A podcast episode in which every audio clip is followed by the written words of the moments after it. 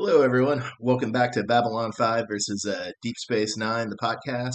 You can follow us on Twitter at B5VSDS9. We're available on all major and most minor podcatchers. Please like and subscribe on your podcatcher of choice.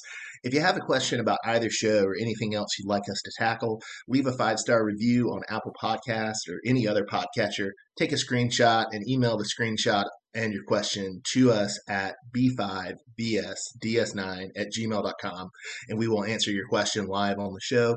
We plan to start a Patreon with bonus content in the near future. So if you have any ideas of stuff you'd like to see for bonus episodes, please hit us up again at email at b5vsds9 at gmail.com.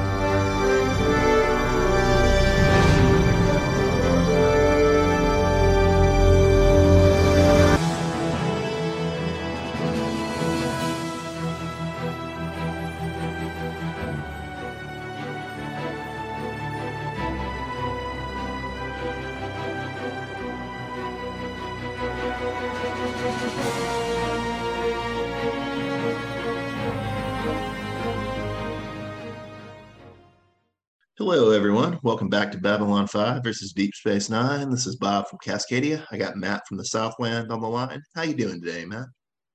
Doing pretty good. Ready to talk about our uh, our overall recap of season one of DS9 since we have completed season one of DS9 at this point.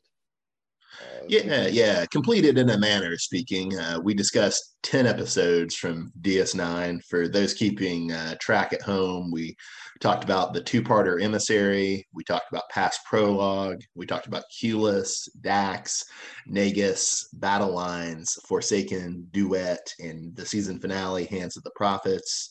Uh, on my own, I rewatched six other episodes, and then I I declined to rewatch four episodes. Uh, the infamous four are Move Along Home, Storyteller, Progress, and If Wishes Were Horses. And so we just thought we would do a kind of quick episode checking in on what we thought about DS9 season one. We we've both seen the whole season before, but for this rewatch, it, we thought it made sense to line up with Babylon 5 to only talk about 10 episodes that are either particularly good or particularly like significant to the overall mythos of DS9. Um, so let's kick it off on episodes, Matt. What, what would you say was your favorite episode this season? Uh, the Nagus was my favorite episode. Uh, it just it was redemption for those horrible next gen Ferengi episodes where they weren't really painted in the best light. The race you see in next gen is not what you see in DS9. Uh, and then of course you had Wallace Shawn as the Grand Nagus, Nagus, which was fantastic. Uh, Wallace Shawn did a great job as that character there's the uh, rocky relationship between uh, Jake Sisko and uh, Benjamin Sisko. And then at the very end of that episode, you realize, hey, you know, Jake is only teaching Nog how to read. It's just, it's a sweet ending. Mm-hmm. I really felt like this episode just kind of encapsulated everything that DS9 represents with all the different characters and just the uh, the interesting things going on on the space station far out in space. Yeah, yeah, that's that's an interesting point. I I'd forgotten that Jake and Nog had such a prominent role in that episode until you said that because I was trying to think about like later for our questions I was trying to think about like the roles that all the different characters had in terms of arcs and I I think maybe Jake and Nog had a bit more of an arc this season than I gave them credit for but yeah no that's a, that's a good example that's a good example. I'd say my favorite we discussed was Qless um, I think Qless had a lot of things going for it it's sort of unique in the um, in the Deep Space Nine season one, and really in Deep Space Nine as a whole, because it's really dependent on next generation uh, characters, Q and Vash, which is something the show will get a lot further away from, even though we see a fair amount of that this season. Um, it was also a good episode for uh, Quark. He had he played a really good supporting role, and I noticed that other than Qless and Nagus, um, in the episodes we watched at least, it felt like Quark didn't do very much. He was mainly just somebody who was on the sideline, sort of making wry commentary to Odo.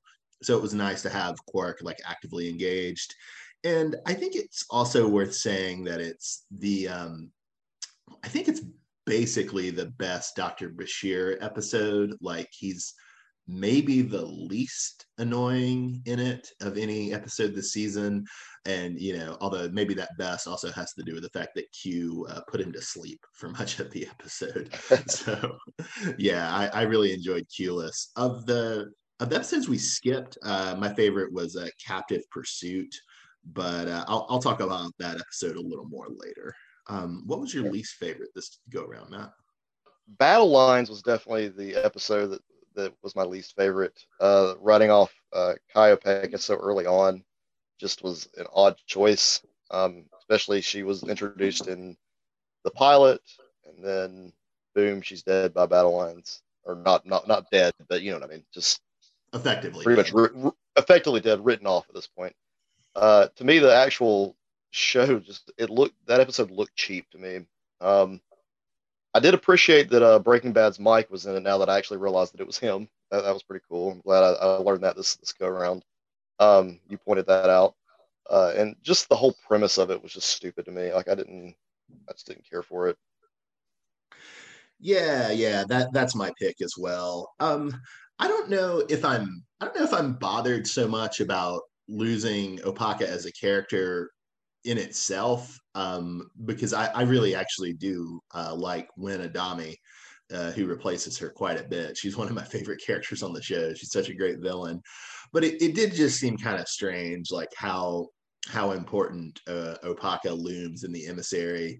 And that also may have something to do with, we mentioned this way, way, way back in our zero episode, but you and I watched that emissary pilot uh, because I had a VHS copy when we were kids. So we watched it so many times.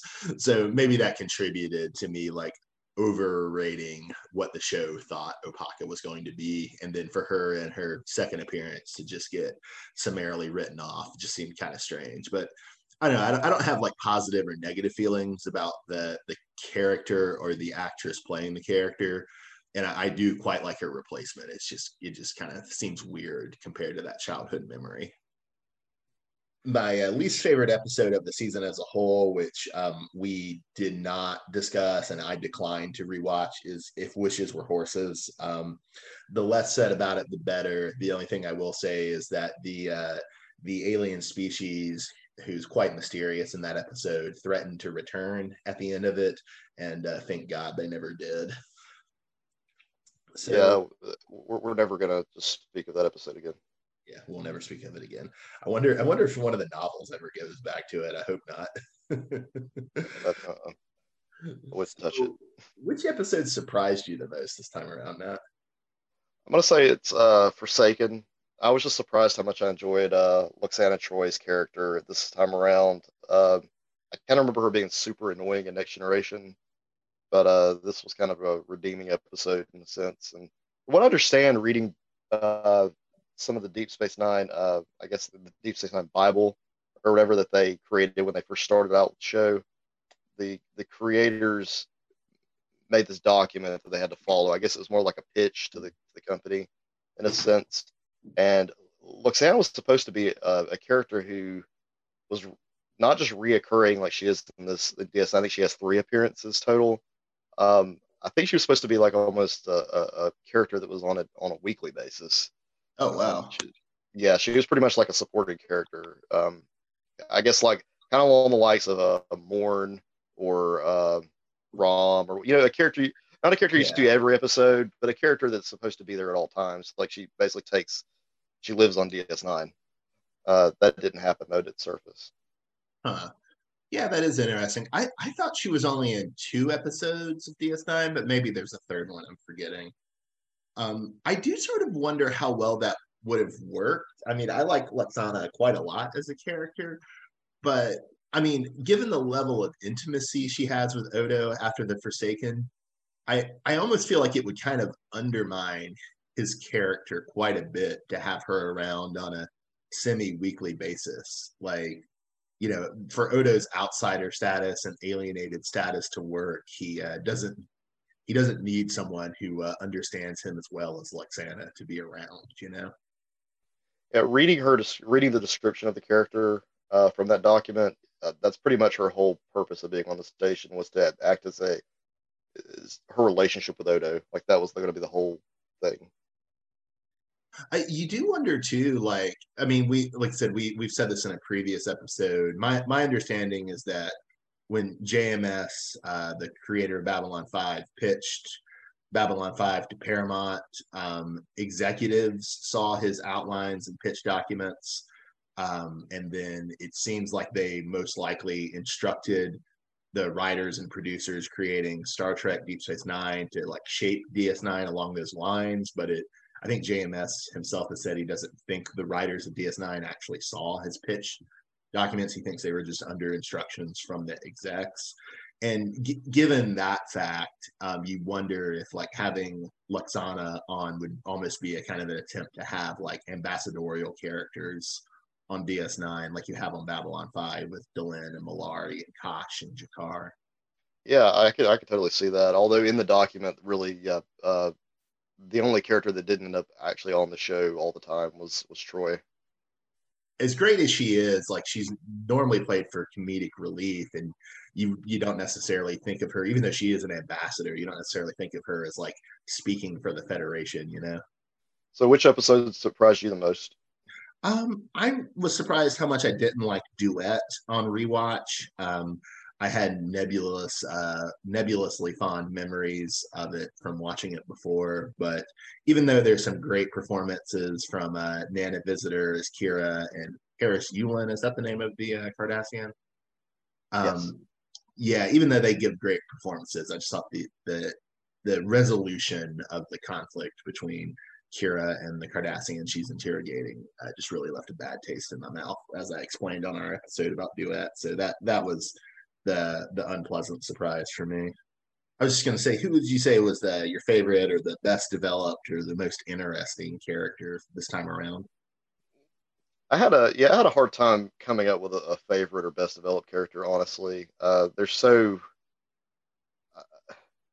Think we're just starting to get to know the characters at this point in season one. I mean, we're just kind of getting introduced to them, and there's not much more going on than that, and it's just kind of kind of surface level stuff uh, you know, getting their origins in place, things like that. Uh, most developed, I just went with Sisko. He's one of my favorite characters in this season, even if his development is somewhat like limited. He gets points for punching Q and improving the Federation Bajoran relationship. We return to plot points that they kind of started in Emissary, and by the end of the season, they kind of wrap around and come back to it in the finale. Um, and I really do. I appreciate the the Jake, uh, the Jake and Sisko moments, like when they're you know there's father son got stuff going on.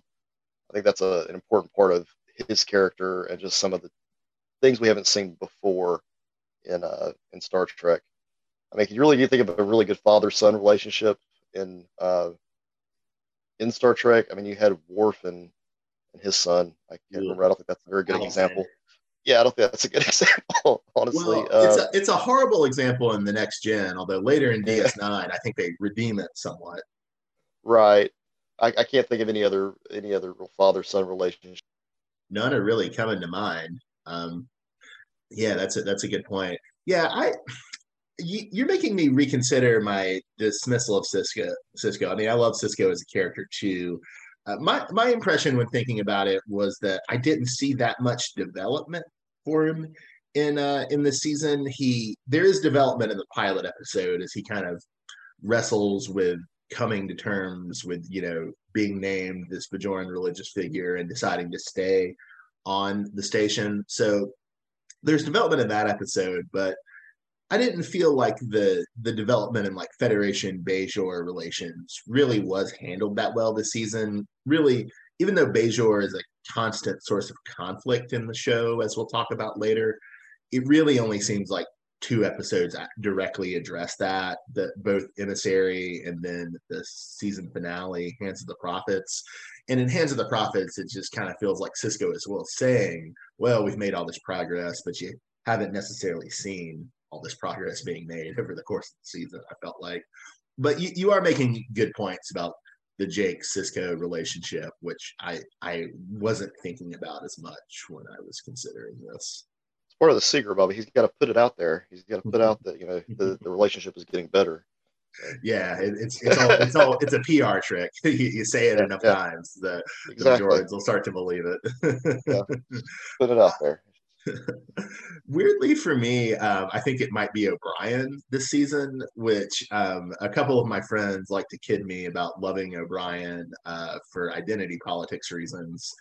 And uh, we're deeply amused that you chose to put my head on O'Brien for the promo image um, without any prompting for me.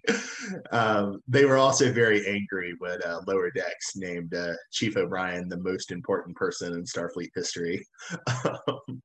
So, but I, I, actually do think O'Brien does a lot of good stuff this episode. Um, I really liked his role in the episode we skipped, Captive Pursuit.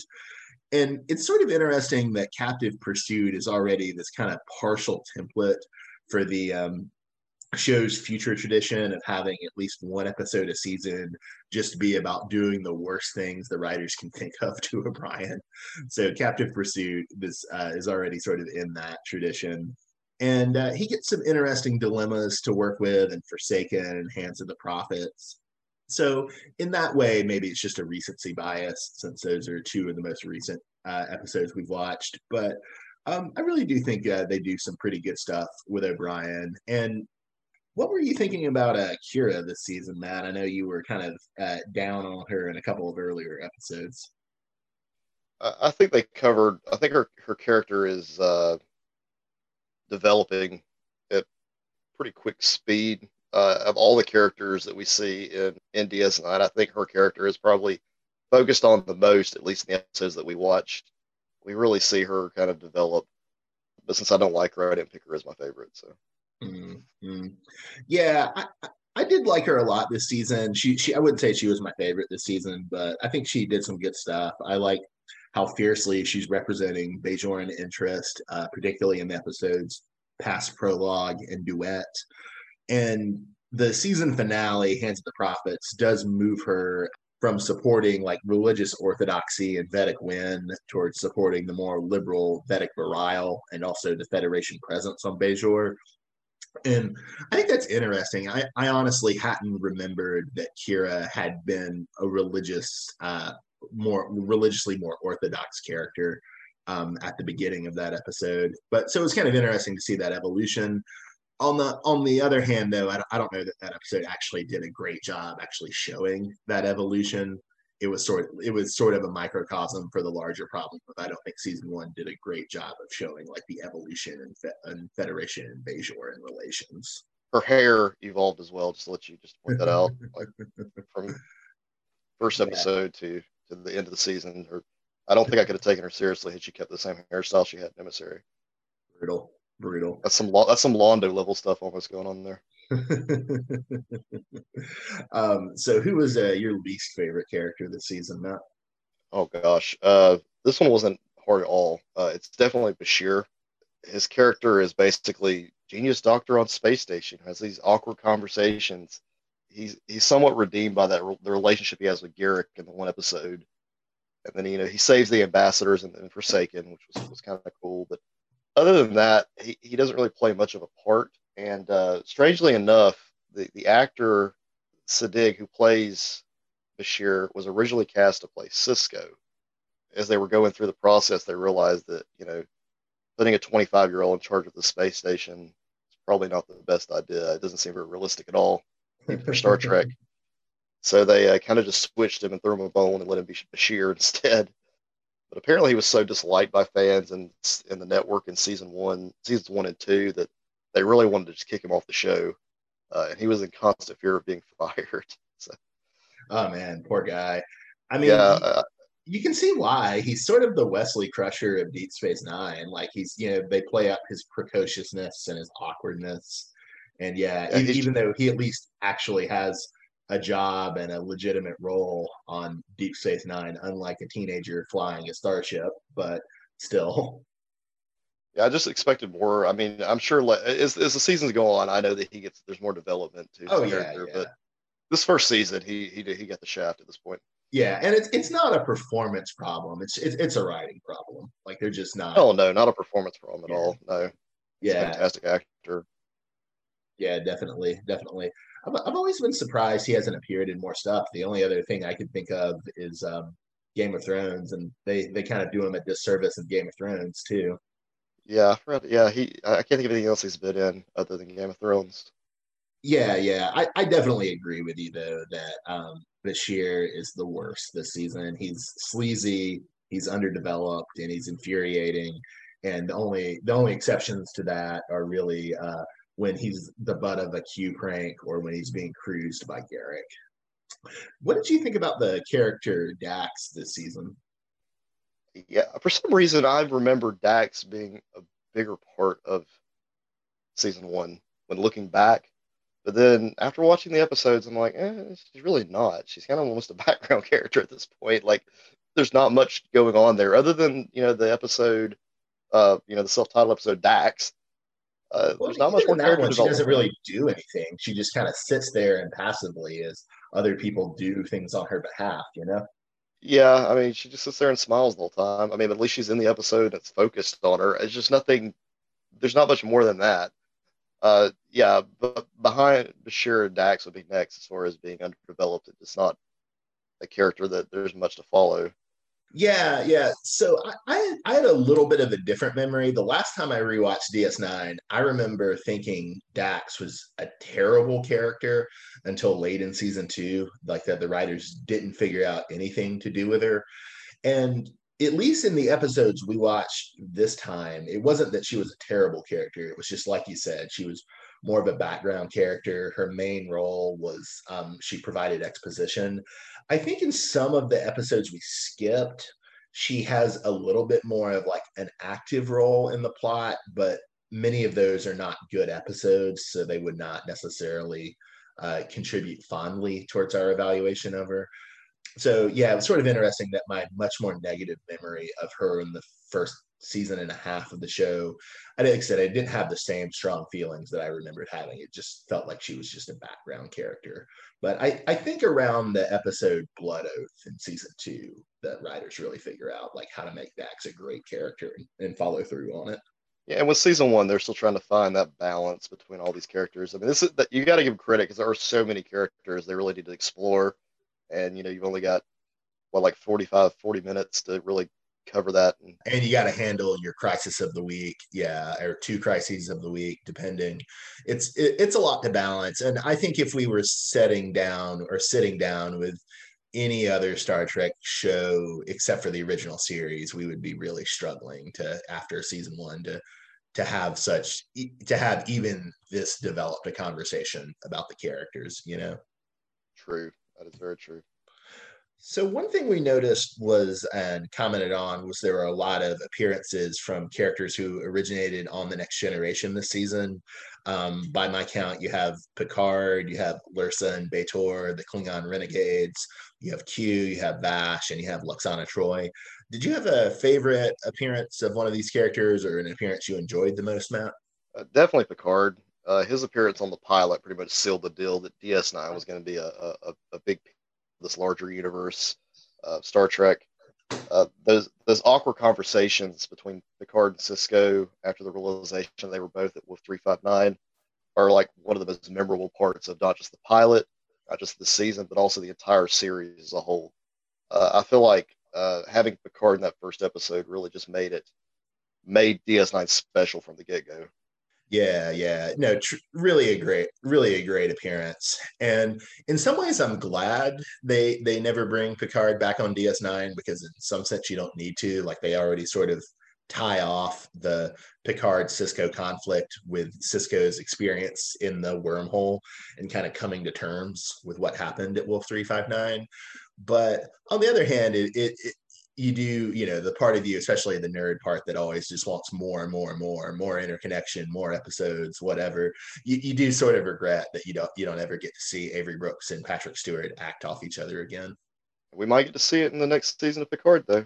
Never yeah, know. we might. We might. Maybe. Uh, maybe. Uh, Robot Picard will meet uh, Wormhole Jesus. It'll be a be a rematch for the ages. um, so for me, even though I really enjoyed the Picard appearance, I mean, I enjoyed all of them. I think, uh, but Lwaxana would be my favorite. Um, especially because I, I, felt like they used her to develop Odo really, really well. So uh, it wasn't just a gratuitous appearance to let you know that it's the same universe as TNG, but it really it really sort of clarified things about Odo's character, although in a similar way that they used Picard to clarify things about Sisko's character. Um, I, would also say it's kind of ironic. Forsaken is the single best Lwaxana episode. In my uh, yeah, I'd have to rewatch those to say for sure, but I think it's the best. Um, I'd also just say a few more kind words about Qless. I know Matt really enjoys Sisko punching Q, and it's a fun episode. It's not the best Q episode, but it's it's a it's a solid Q episode. And that uh, Vash only appears in three episodes of Star Trek, and I, I think Qless is easily the best of those three. Yeah, I can agree with that. I, I think this episode is probably the, the best episode with Vash in it. Next, the next gen episodes don't really do her character justice. Yeah, well, maybe they'll bring her back for Picard season two, and the best is yet to come. We'll see. We'll see. Um, we we asked uh, what the worst TNG appearance was, but uh, neither of us really had any complaints. Um, so wanted to move on to a few final questions. Um, Matt, did you have uh, any thoughts on like the role of the Cardassians in this season? Yeah, you really think that from the get go at the beginning of the episode, at the beginning of Emissary, you really think that the Cardassians are going to play a larger role, but they, they don't. I mean, Dukat only shows up in two of the episodes uh, this season uh, Garak's in an episode, and then there's the other Cardassian. I think his name is like Danar. Yeah, Golden uh, Gul Danar, yeah. And those that, those are the only Cardassians you actually see, and I felt like this was going to be a huge issue, like just starting off since they've you know, occupied the station, the wormholes there. They're trying to, you know, there's going to be the Cardassians are going to want the station back at some point. You know that. I mean, it it seems like it would have that would have surfaced already, but you don't get that sense yet. Yeah, and part of that may be, like I said, with our we assumed Opaka would be a very important part of the show. Like we watched uh, pilot so relentlessly as kids, it seems like, oh yeah, of course the Cardassians, who are the major antagonists of the pilot, are going to be major antagonists. And I mean, they they definitely are later, but just not so much in season one. Only with these three appearances. Another thing that's kind of interesting is uh, how much the premise of DS9 hangs on the gamma quadrant, and we see so very little of it. We we see like um, we have eight episodes where you have some sort of formula of a new species or a probe or a disease comes through the wormhole and causes a crisis on the station and um, but it's kind of interesting that not we never really see repeats of any of these occasions um, you know none of these things reoccur. So we haven't really established the gamma quadrant as anything distinct or separate or new in in the Star Trek universe, even though there's a lot of rhetoric about, you know, the Gamma Quadrant being unexplored, the opportunity to map it, that sort of stuff. And it's it's just sort of interesting that they hadn't really they and they don't really until late season two, early season three, actually start trying to map out like distinctive Gamma Quadrant civilizations that are stand very much apart from the alpha quadrant civilizations we know and, and sometimes that's a shame i mean a lot of these gamma quadrant um, antagonist or gamma quadrant probes or diseases you wouldn't want to see again. But there's two episodes. Um, one is Captive Pursuit, where you meet the this alien species of hunters and their sapient prey, the Tosk. And that that was that really good O'Brien episode. And it's kind of a shame you never see the hunters and the Tosk again. They're they're kind of interesting. Um, dual civilization. And then likewise, we get uh, Pup, the sentient computer program from a probe in the episode The Forsaken. And O'Brien assimilates Pup into the DS9 computer and, you know, builds him a digital doghouse. But, you know, we never hear of Pup again either. So I just thought it was interesting how much the series premise stakes on DS9 and then or sorry, how much the series premise stakes DS9 and the Gamma Quadrant, and then how in season one how kind of meh the actual gamma quadrant is so far. Yeah, I kind of was. I'm thinking that there was going to be some kind of like, uh, like they would send out like groups of starships through the wormhole to like go and explore it. Like you know what I mean? Like it's some kind of like major. Like they could have almost made a show about that. Uh, but you don't see that yet. You know, you don't see it. It's once the wormhole opens up, they immediately just turn into a trade route. And that's about it. That's all you really hear about it. You don't see anything else. You don't start exploring. You don't have like the Enterprise D going out and trying to figure it out. Yeah, yeah, it, it is interesting. Like, there's occasional starships going through the wormhole, but like usually we don't follow up with those starships very much. There's not a lot of clarity about what they're doing, and you know, famously, the Defiant uh, is introduced in season three of DS9 to give the writers, uh, you know, and the characters a little bit more mobility, a bit more, a bit more ability to like go and do away missions, away missions, and that sort of thing. And but it's interesting that you know the Defiant is imagined as a combat vessel to you know halt the halt the Dominion, whereas we you know you could have done you could have done a Defiant or some other small starship uh, from the start and actually just use it to explore the Gamma Quadrant. But yeah, they just decided not to go that direction. Yeah, I mean, the life we've seen on the other end of the wormhole is just not that interesting, honest to God. Like, I haven't seen anything that's been like, oh, wow, that's really cool so far. yeah, so far, so far. Um, we'll, we'll we'll start to get hints of other things in season two. So that that's coming. That's coming. Um, and then another um, another sort kind of source of plot complication. Like I said, I think um, something like eight episodes deal with uh, you know these kind of tropey uh, complications from the Gamma Quadrant. And then you also have about uh, nine episodes of season one that are in some way focused on complications from Bajor. Uh, sometimes those are political complications, like in Emissary and Past Prologue and the season finale and Duet. Other times they're just, you know, like, oh, there's a there's a farmer who doesn't want to move to halt, uh, you know, and is halting some construction project, or oh, O'Brien, you know, goes to a Bajoran village, that sort of pl- those sorts of plots. So um, it's, it's sort of interesting how much uh, how much Bajor is a source of plots and a source of complications for season one rather than the Gamma Quadrant, or maybe slightly above and in addition to the Gamma Quadrant. So it's pretty much been our recap for DS9 season one. Any parting words, Bob? Uh, your cat sounds uh, cute, Matt. Uh, my cat is yeah. sitting in front of the speaker, very, very confused and intrigued. Yeah, I need to. I need to figure this cat out.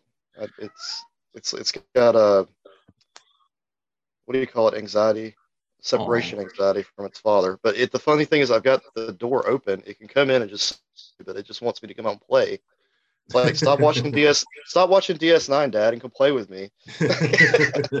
Star Trek. I'm like, no, fake. Star Trek is fake, Dad. I'm real. I'm like, no, you watch DS9 with me, like every other kid. yeah, I, I, I worry that the pandemic has been very unhealthy for my relationship with the cat.